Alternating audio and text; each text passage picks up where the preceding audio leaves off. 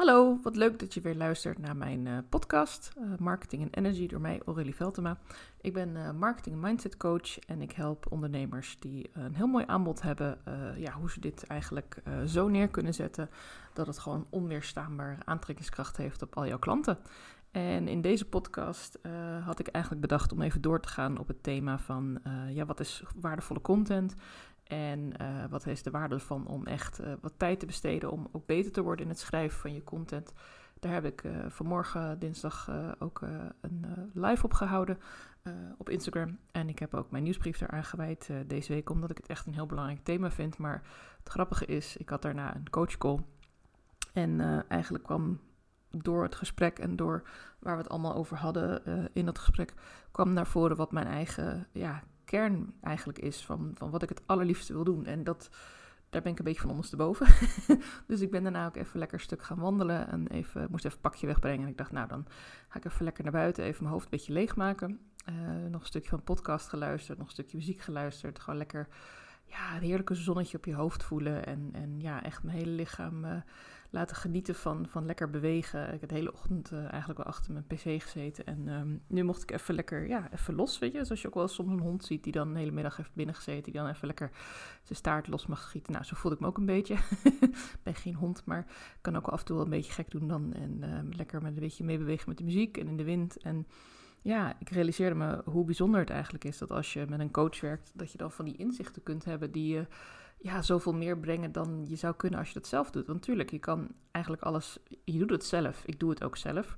Maar doordat zij mij vragen stelt en doordat zij me uitdaagt uh, en doordat ik daar weer over na ga denken, of omdat ze bijvoorbeeld een opdracht geeft en dat ik die op mijn eigen manier ga interpreteren. Maar wat ik ook super waardevol vind, is, is het meekijken met andere ondernemers en uh, samen dingen oppakken en elkaar ook supporten en ook uh, aanmoedigen. En zelfs al zijn ze dan niet mijn klanten, merk ik dat ik ook daar als een cheerleader voor ga. En dat ik het ook zo leuk vind als zij resultaat behalen. En dat ik daar ook weer inspiratie uit haal voor mezelf. Niet om het exact op dezelfde manier te doen. Dat gaat ook niet, want andere ondernemers hebben een ander type bedrijf, andere doelgroep, andere klanten, andere ja, expertise. Dat is juist mooi daaraan. We zijn allemaal verschillend.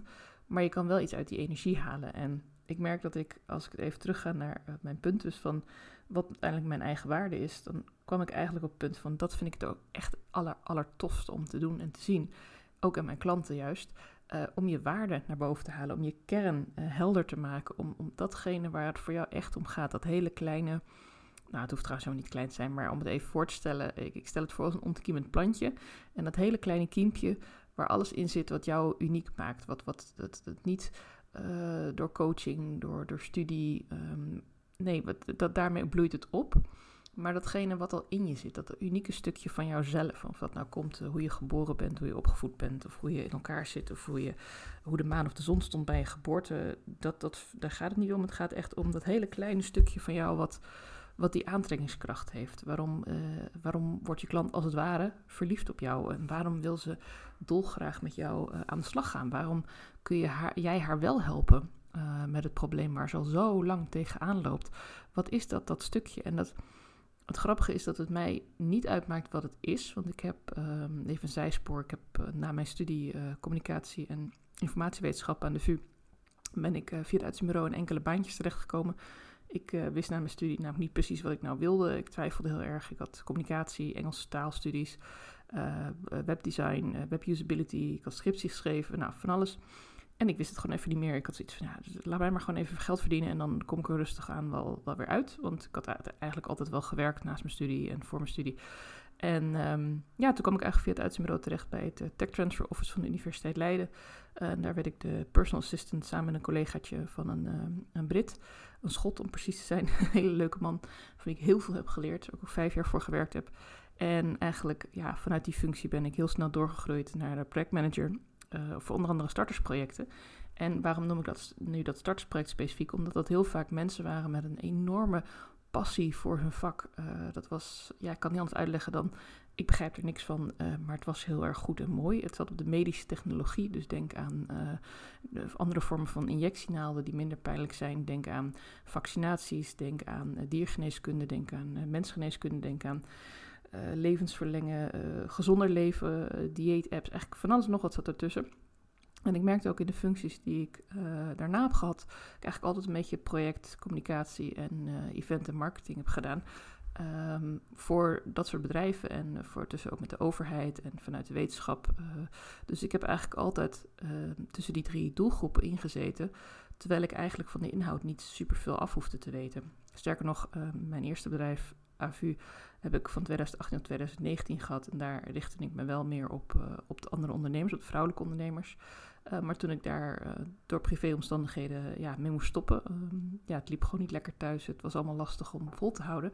Toen ben ik ook weer in een wereld terechtgekomen eigenlijk door een aantal sollicitaties te doen en op gesprek te gaan her en der.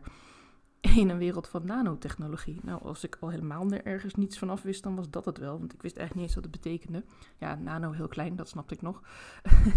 en zo klein dat je niet met blote ogen kunt zien. Maar ja, de technologie die daar af en toe door mijn inbox heen vloog en ook daar kwam ik weer uh, start-ups tegen en, en, enthousiaste ondernemers en mooie mensen die um, ja, echt een bijdrage wilden leveren aan, aan deze wereld om het mooier te maken. Uh, ook heel veel uh, projecten met de Wageningen Universiteit. Dus dat gaat bijvoorbeeld over zuiveren van water, drinkwater.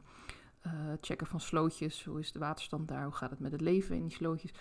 Allerlei soorten type projecten Um, waarvan ik de inhoud maar een heel klein stukje kon begrijpen, omdat ik nou eenmaal geen beta-achtergrond heb. En ook, ja, ik heb wiskunde en economie gehad op de middelbare school, maar uh, natuurlijk ook op de universiteit ook nog wel wat vakken daarin. Maar niet zo intensief als iemand die echt scheikunde heeft gestudeerd, of uh, biomedische wetenschappen, of, hè, of die een PhD daar heeft, waar ik natuurlijk heel erg veel mee rondliep. Daar mensen die professor zijn, die dus heel specifiek daar heel veel van weten. En wat ik dan zo mooi vond, en waarschijnlijk ook de reden dat ik het zo leuk vond om daar te werken, is dat uh, als iemand heel erg verschrikkelijk veel kennis heeft van een heel specifiek onderwerp, um, noem bijvoorbeeld uh, hoe magneten werken en dan helemaal op nanoniveau en hoe je dat dan in grote machines kan toepassen en zo, en daar helemaal professor in is. En dan weet hij ook nog heel veel andere dingen, maar wat ze vaak dan wat minder goed in zijn, is hoe ze dat kunnen uitleggen op de jeugdjournaal manier.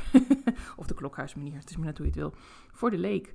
Hoe leg je die hele ingewikkelde technologie uit die zo ontzettend belangrijk is voor voor bijvoorbeeld de chips die in je telefoon zitten of voor batterijen die steeds kleiner moeten worden om, om steeds effectiever bepaalde apparatuur aan te kunnen sturen. Um, zonnecellen, hoe dat opgebouwd is. Ja, hoe leg je dat uit aan mensen die, net als ik, helemaal niet uh, daarin gestudeerd zijn, die niet naar de TU Delft zijn gegaan, die niet naar TU Eindhoven zijn gegaan of Twente. Um, en dat vond ik juist zo mooi in dit vak, dat er ook mensen zijn, zoals ik, die dan die vertaalslag kunnen maken. Omdat ik doorbleef vragen aan deze mensen van, oké, maar wat is dan de maatschappelijke impact en wat is dan de, wat kunnen we daar dan mee en, en voor, welke, uh, voor welke mensen is dit dan belangrijk? En als je bijvoorbeeld kijkt, voor deze mensen was het heel belangrijk om bijvoorbeeld in een subsidieprogramma mee te kunnen doen. En daar is maatschappelijke impact, dat is ook zo'n vliegtuigterm. uh, oftewel, wat doet het met de maatschappij? Wat doet het met uh, de mensen die gewoon uh, hun brood bij de Albert Heijn halen en in, ja, in het weekend naar een voetbalstadion gaan om een mooie wedstrijd te kijken? Die dus, ja, maakt niet uit verder wat voor achtergrond je hebt, maar in ieder geval niet zo'n hele hoge opleidingsgraad in de, in medische of technische wetenschappen die moeten ook snappen wat ze eraan hebben. Want die uh, hebben daar indirect toch al mee te maken. En dat vond ik juist altijd zo ontzettend mooi. Dat je dan dat verhaal uh, kunt delen op een, op een iets makkelijkere manier. En dat bedoel ik echt niet altijd in Janneke taal. Uh, maar het mag wel in de taal van jouw klant. En om het nu weer even terug het rondje te breiden naar waar we nu zijn. Namelijk bij jou, ondernemer, um, met een heel mooi aanbod en een uh, fantastisch bedrijf ik vind het juist ontzettend mooi om jou te begeleiden, om dat echt te laten zien. Maar wat is jouw kern? Waar ben jij heel goed in? En dat betekent niet dat ik of jouw klant precies hoeft te weten welke studie jij precies hebt gedaan. Of hoeveel jaar jij bezig bent geweest met een bepaalde techniek uit te denken. Of met. Dat, dat is wel belangrijk op het moment dat je echt uh, je status als expert gaat bevestigen. Maar als ik het heb over van waarom kun jij me helpen, dan is het niet alleen het feit dat je die studie hebt gedaan, maar wat heb jij ermee gedaan?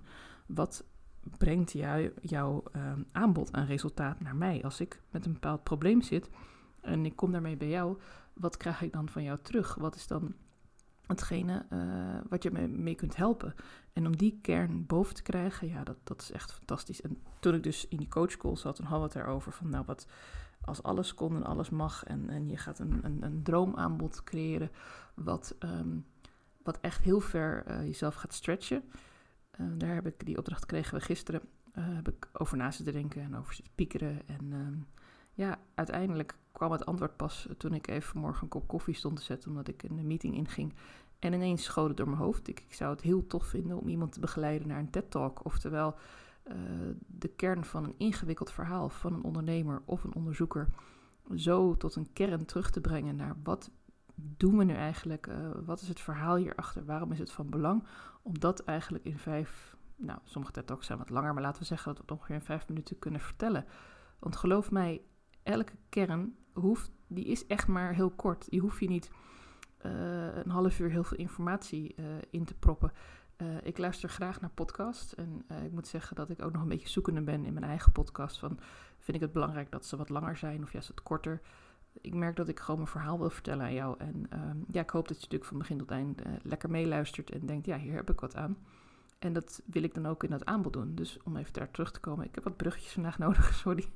Um, ja, om, om dat aanbod te doen, dacht ik ook, ja, als daar dan echt een stretch is, dan wil ik het ook in een korte tijd doen. Dan, dan merk ik ook dat de persoon die dat wil doen, die dus echt zo sterk zijn of haar verhaal zo krachtig de wereld in wil gooien, die echt op een groot podium wil gaan staan, zoals bij TEDx International, die wilde ook niet zes maanden in het traject. Wil ik eigenlijk ook niet, want ik vind dat behoorlijk lang, zes maanden.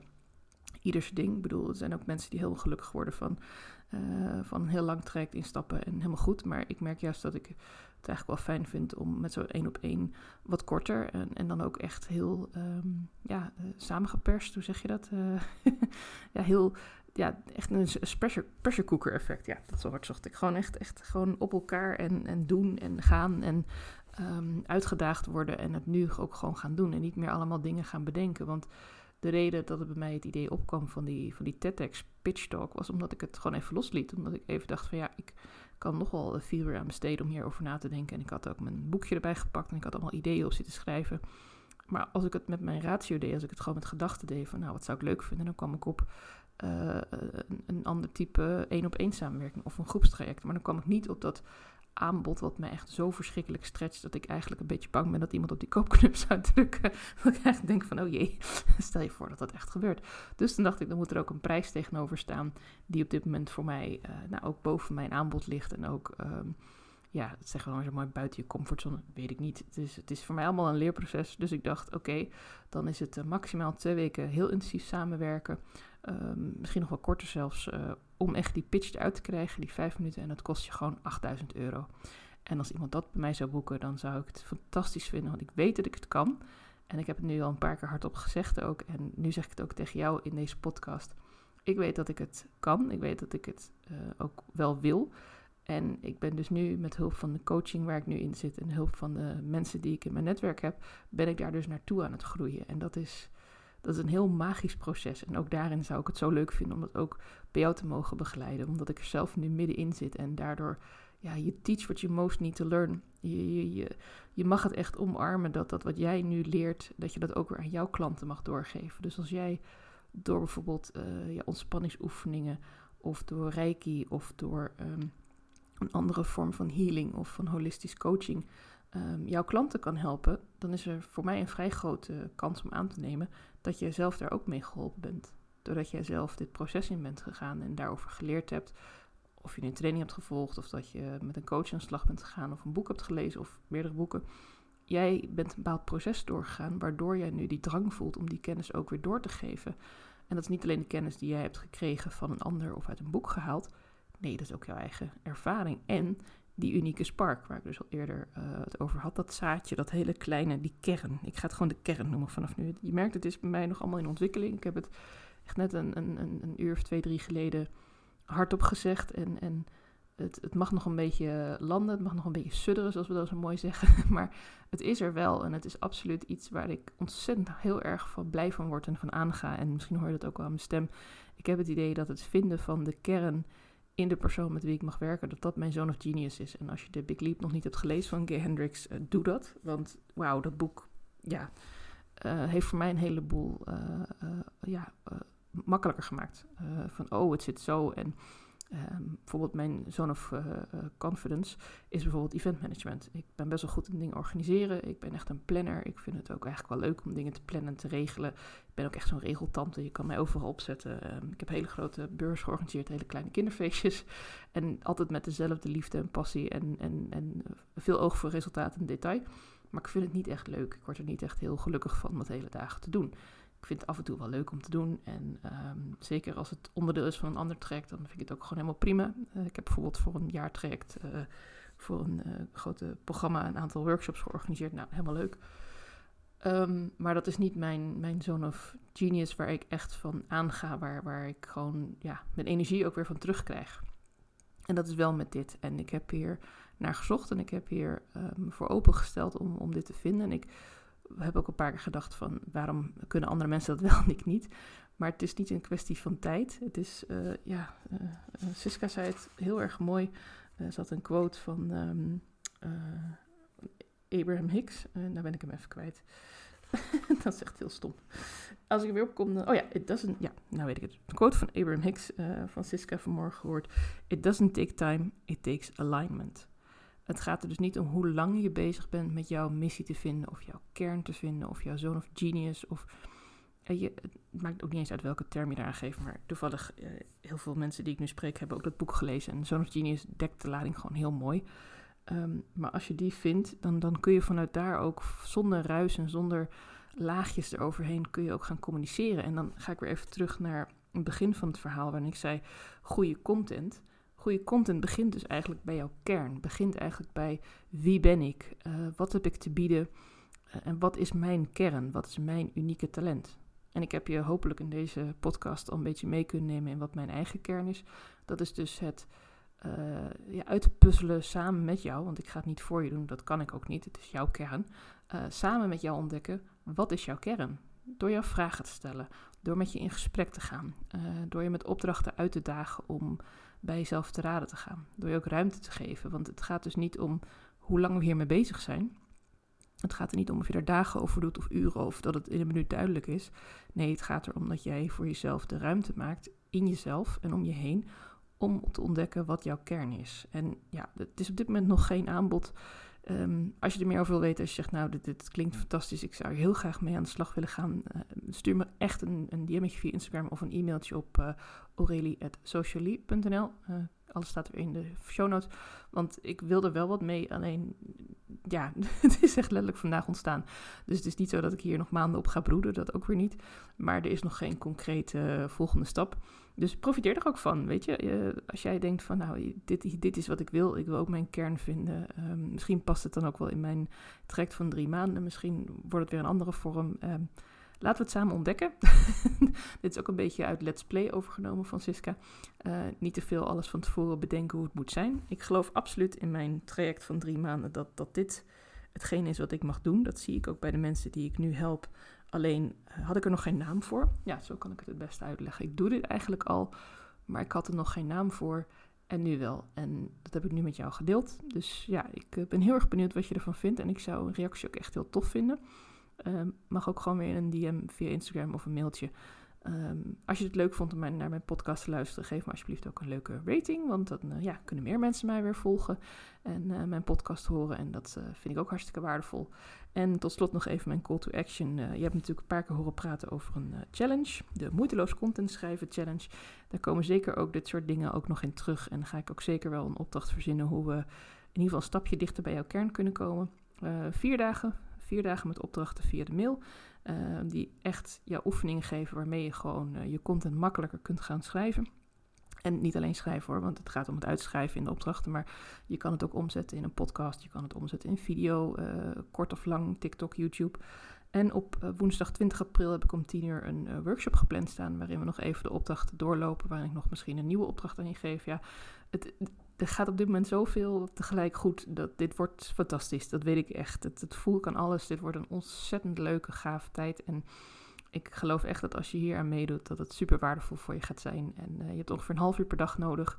Behalve donderdag, want dan uh, hebben we ook nog een uurtje een leuke workshop online. Uh, gewoon via Zoom, dus je hoeft ook geen speciale dingen daarvoor te doen. Je krijgt het linkje van mij als je ingeschreven bent. En ik zou het gewoon heel tof vinden om jou daar ook te zien. En ja, samen aan de slag te gaan met dit alles. Dus ja, luister misschien de podcast nog een keer opnieuw, want misschien is het nog een beetje uh, warrig. Maar dat is misschien ook wel de manier uh, om mij het beste te leren kennen. Zo, zo werk ik. Ja, ik uh, krijg inspiratie, ik ga ermee rollen, ik ga erover schrijven, ik ga erover praten. En, en dan giet het zichzelf wel in een vorm op een gegeven moment. Maar ja, dit is echt ik heb nu het gevoel dat dit echt mijn basis is, dat dit mijn zone of genius is. De kern vinden samen met jou en dan de ruis ervan afvegen, alle laagjes wegpoetsen. En die kern echt laten zien. En daarmee echt, geloof ik echt, op de grond van mijn hart, daarmee moeiteloos klanten aan je toe laten komen die het gewoon super tof vinden om vanuit jouw energie samen verder te gaan. Ik wens je een hele fijne, mooie, zonnige dag en ik spreek je graag morgen weer. Dankjewel.